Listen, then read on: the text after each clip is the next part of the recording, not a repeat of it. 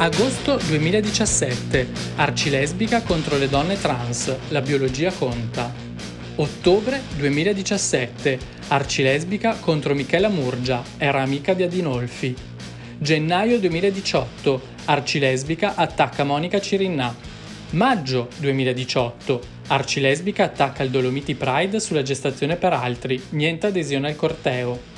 Giugno 2019. Arcilesbica esulta per la pioggia sul Bologna Pride. Madre Terra vi ricorda che i corpi delle donne non sono laboratori. E più di recente, settembre 2020. Arcilesbica senza vergogna. Cira non è un uomo solo perché si fa chiamare Ciro. Ecco, basta una semplice ricerca su Google per rendersi conto di un fenomeno già noto a chi segue con attenzione le notizie italiane sulla comunità LGBTQ. Periodicamente l'associazione arcilesbica finisce nell'occhio del ciclone per qualche polemica che riceve grande clamore. Titoli dei giornali, lettere, comunicati stampa, accesissime diatribe sui social. Anche nell'ultimo e gravissimo caso di Caivano, dove il giovane transgender Ciro ha perso la compagna Maria Paola uccisa dal fratello, abbiamo assistito all'ennesimo polverone. Ma com'è possibile che Arcilesbica, comunque una delle più storiche associazioni di attivismo lesbico in Italia, finisca sempre in queste posizioni così scomode e così reazionarie? È quello che vogliamo chiederci in questa puntata del nostro podcast, cominciando innanzitutto a mettere in fila un po' di fatti.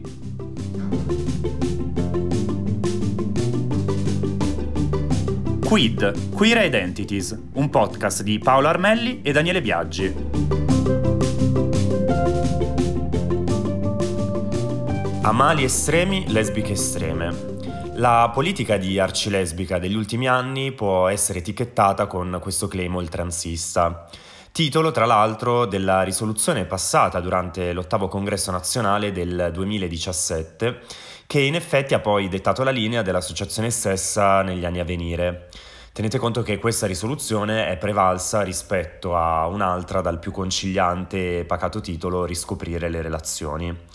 Proprio in quell'anno è tornata presidente, e lo è tuttora, eh, Cristina Gramolini. Eh, era già stata alla guida dal 2002 al 2005. Eh, è originaria di Fano, eh, classe 1963, e fa la professoressa di storia e filosofia nelle scuole superiori a Milano.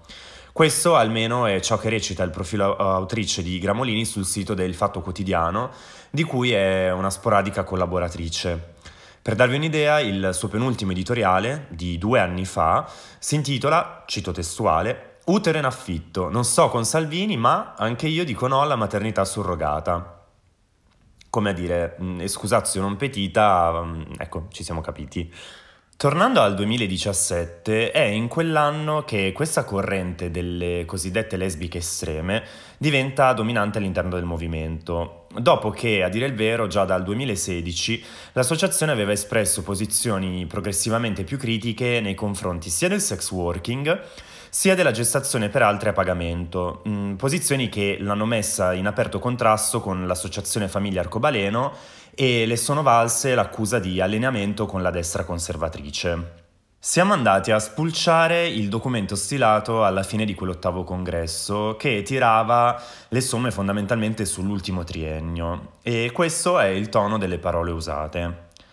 È in atto un'azione fortissima di ricatto contro Arcilesbica e, tramite noi, contro tutte le donne che avessero l'ardire di pensare, parlare, agire in modo autonomo dai diktat LGBT del momento. Sotto il segno queer dell'antibinarismo si sta consumando la distruzione della soggettività lesbica e la cannibalizzazione della differenza femminile.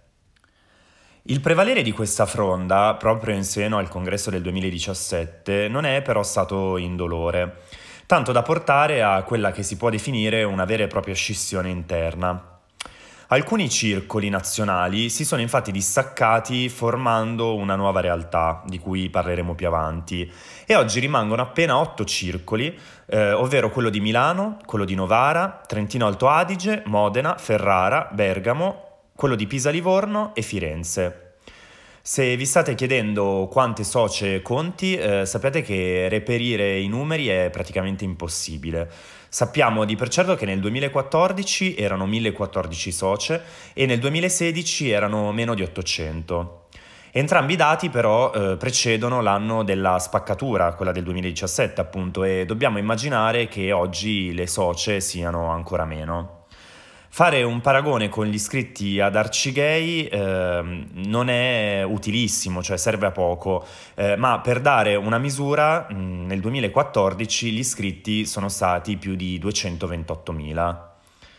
E proprio da Arcigay, per tornare alle origini, è nata Arci Lesbica durante il settimo congresso nazionale di Rimini dell'ottobre 1996 venuta alla luce, come recita il documento di resoconto di quel congresso, come prima associazione nazionale italiana lesbica non separatista.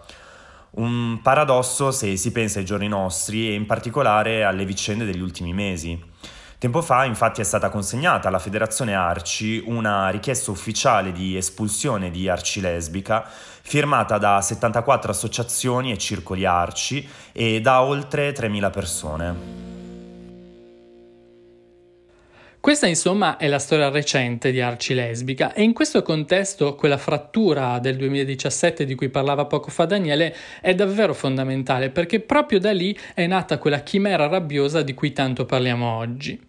Le posizioni che Arcilesbica rispecchia in questi anni sono ovviamente complesse e sfaccettate, soprattutto sono la conseguenza di specifiche correnti del femminismo italiano, soprattutto radicale, transescludente e in qualche modo separatista, anche se Arcilesbica è qualcosa di ancora differente rispetto al femminismo separatista italiano.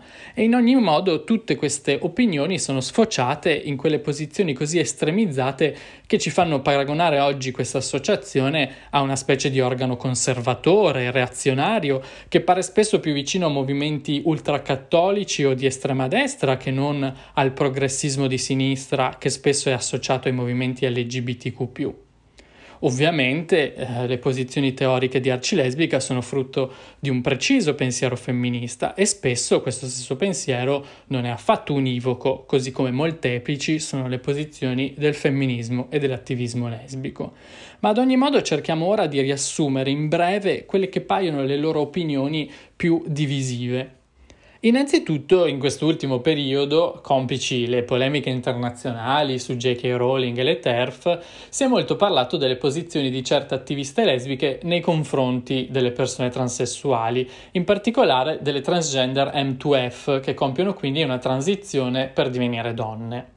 Arcilesbica fa riferimento alla Declaration on Women's Sex-Based Rights della femminista inglese Sheila Jeffries, in cui sostanzialmente si sostiene sintetizzando moltissimo, che non è possibile assimilare chi è nato donna a chi invece donna lo è diventata. Alle donne, dice questo documento, si è sempre imposto di assentire alla sottomissione e di farsi da parte per il bene di altri. Ci viene chiesto ora di accogliere chiunque semplicemente si dichiari donna negli spazi che ci siamo conquistate negli ultimi decenni. Questa è un po' la posizione eh, assimilata anche da Arcilesbica, la quale si oppone al concetto di identità di genere in sostituzione di quello per loro fondamentale di sesso biologico. Sostengono in altre parole che così facendo si ostacoli ulteriormente il progresso delle donne, biologiche si intende, eh, nella società in generale, per cui occuparsi delle donne trans gonfia e snatura certi parametri statistici, nonché l'iter di certe norme. In sostanza, alcune posizioni di mediazione all'interno di Arcilesbica dicono che le persone trans non vanno discriminate, ma necessitano di leggi ad hoc separate da quelle delle donne tout court, cioè necessitano, in altre parole, di essere discriminate. Alcune estrazioni di Arcilesbica, soprattutto via social, fanno intendere poi una diffidenza non solo nei confronti delle persone trans, ma in generale anche nei confronti di individui genderqueer o non binari. Ci si riferisce qui a uno scritto come Coming Out as Non-Binary Throws Other Women Under the Bus di Susan Cox, che Arcilesbica cita per sostenere che l'identità non binaria sia sostanzialmente antifemminista, perché nega la lotta ormai secolare per ottenere diritti per le donne, introducendo categorie che di fatto superano l'opposizione uomo-donna, così cara invece al femminismo della differenza. Spesso esponenti di Arcilesbica hanno appunto preso in giro l'estensione della sigla LGBTQ, di fatto ritenendo ridicole le categorie non binarie o più genericamente queer. Ci sono poi tutta una serie di posizioni, come quella contro la gestazione per altri o contro le coppie di uomini che vogliono avere figli, che sono sì di arcilesbica, ma sono anche di più ampie fette del femminismo italiano, ad esempio, e allargando ancora di più appartengono a proprio a una parte ampia della società tutta. Ma anche qui si torna al paradosso di una sigla del movimento omosessuale italiano che prende posizioni contrarie e sfavorevoli nei confronti di altri esponenti LGBTQ lo ribadiamo comunque, tutte le posizioni di Arcilesbica sono frutto, anche coerente, di un preciso orientamento ideologico e di questo in qualche modo va preso atto. Solo ci si chiede che spazio abbia in concreto questo orientamento ideologico all'interno del più vasto fronte della lotta per i diritti di tutti e di tutte. Non tutte le associazioni lesbiche però remano contro la comunità, per fortuna. Infatti, eh, tornando al 2017, eh, è proprio a dicembre di quell'anno che nacque Alfi, l'associazione lesbica femminista italiana, nata dalla disaffiliazione d'arcilesbica dei comitati di Bergamo, Napoli, Perugia, Treviso e Udine. Alfi, come recita il comunicato di presentazione, è un'associazione di promozione sociale lesbica, femminista, democratica, laica, pacifista, antifascista, antimafiosa, inclusiva e antirazzista. La sua mission è la lotta alla discriminazione delle donne lesbiche, bisessuali, transessuali e intersex, nonché delle persone omosessuali, bisessuali, transessuali e intersex a 360 gradi, dall'ambito privato a quello lavorativo, dall'ambito formativo a quello della salute. Presidente dell'associazione è Chiara Piccoli e per capire quanto differente sia l'approccio rispetto ad Arcilesbica, eh, se non bastassero le dichiarazioni di intenti che vi ho riportato poco fa, è sufficiente farsi un giro sul profilo Instagram dell'associazione stessa. Tornando infatti sul doloroso caso di cronaca di Caivano a cui accennava Paolo in precedenza, queste sono le parole usate da Alfi per raccontare l'accaduto con un post sui social. Paola e Ciro infatti non erano amiche. Ai giornali forse piace negarlo, ma oltre ad essere il suo compagno, Ciro è un ragazzo trans e cancellare la sua esistenza è stato un atto narrativo grave quanto il suo pestaggio e quanto l'omicidio di Paola. La distruzione delle narrazioni, questo è l'agire dell'homo lesbo bitransfobia. Quanto accaduto è l'ennesima, triste, ingiustificabile dimostrazione di quanto questo paese abbia bisogno di cambiare perché l'essere così fortemente in ritardo rispetto al resto d'Europa non deve più provocare un'altra vita spezzata a cui si oppone, eh, lapidaria e senza bisogno di ulteriori commenti, la dichiarazione ufficiale di Arcilesbica già riportata a inizio episodio. Cira non è un uomo solo perché si fa chiamare Ciro. Quindi arcilesbica, come abbiamo appena sentito, non è l'unica espressione del movimento lesbico in Italia e ci verrebbe da dire fortunatamente. Ma diciamo anche che fra tutte queste sigle e associazioni che vengono da quel mondo, Arcilesbica è forse quella di cui si parla di più, o addirittura l'unica di cui si parla, l'unica che arriva ad occupare i titoli dei giornali. E questo ci porta a un'ulteriore riflessione interessante in questo fenomeno così accentuato degli ultimi anni. Con il diffondersi infatti sempre più pervasivo dei social, delle opinioni polarizzate, degli scontri sempre più accesi, è chiaro che nell'ultimo periodo sulla scena politica e sociale non ci sia molto spazio per le posizioni di moderazione o di mediazione. Vincono piuttosto le posizioni estreme, chi urla più forte e spesso chi la spara più grossa. Viene il dubbio che Arcilesbica abbia compreso benissimo questa metodologia e la applichi con precisione abbastanza scientifica.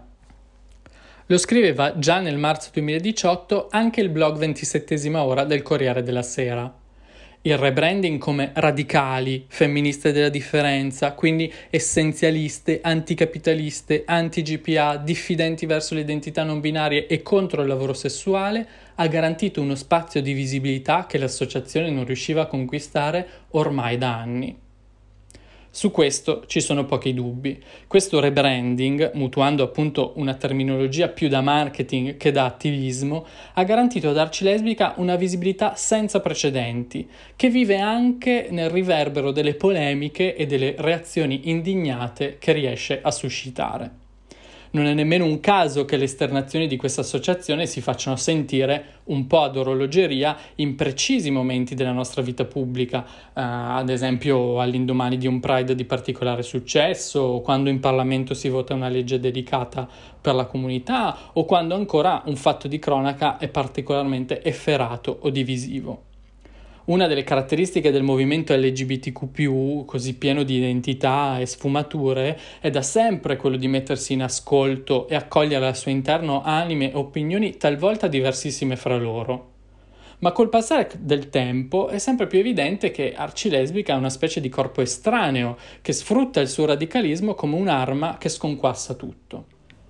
Ma di fronte a tale chiasso, pur nel rispetto delle posizioni altrui, spesso quello che disinnesca tutto è il silenzio. Non diamo adito, direbbe qualcuno, e forse anche la chimera di arcilesbica potrebbe venire a più miti consigli.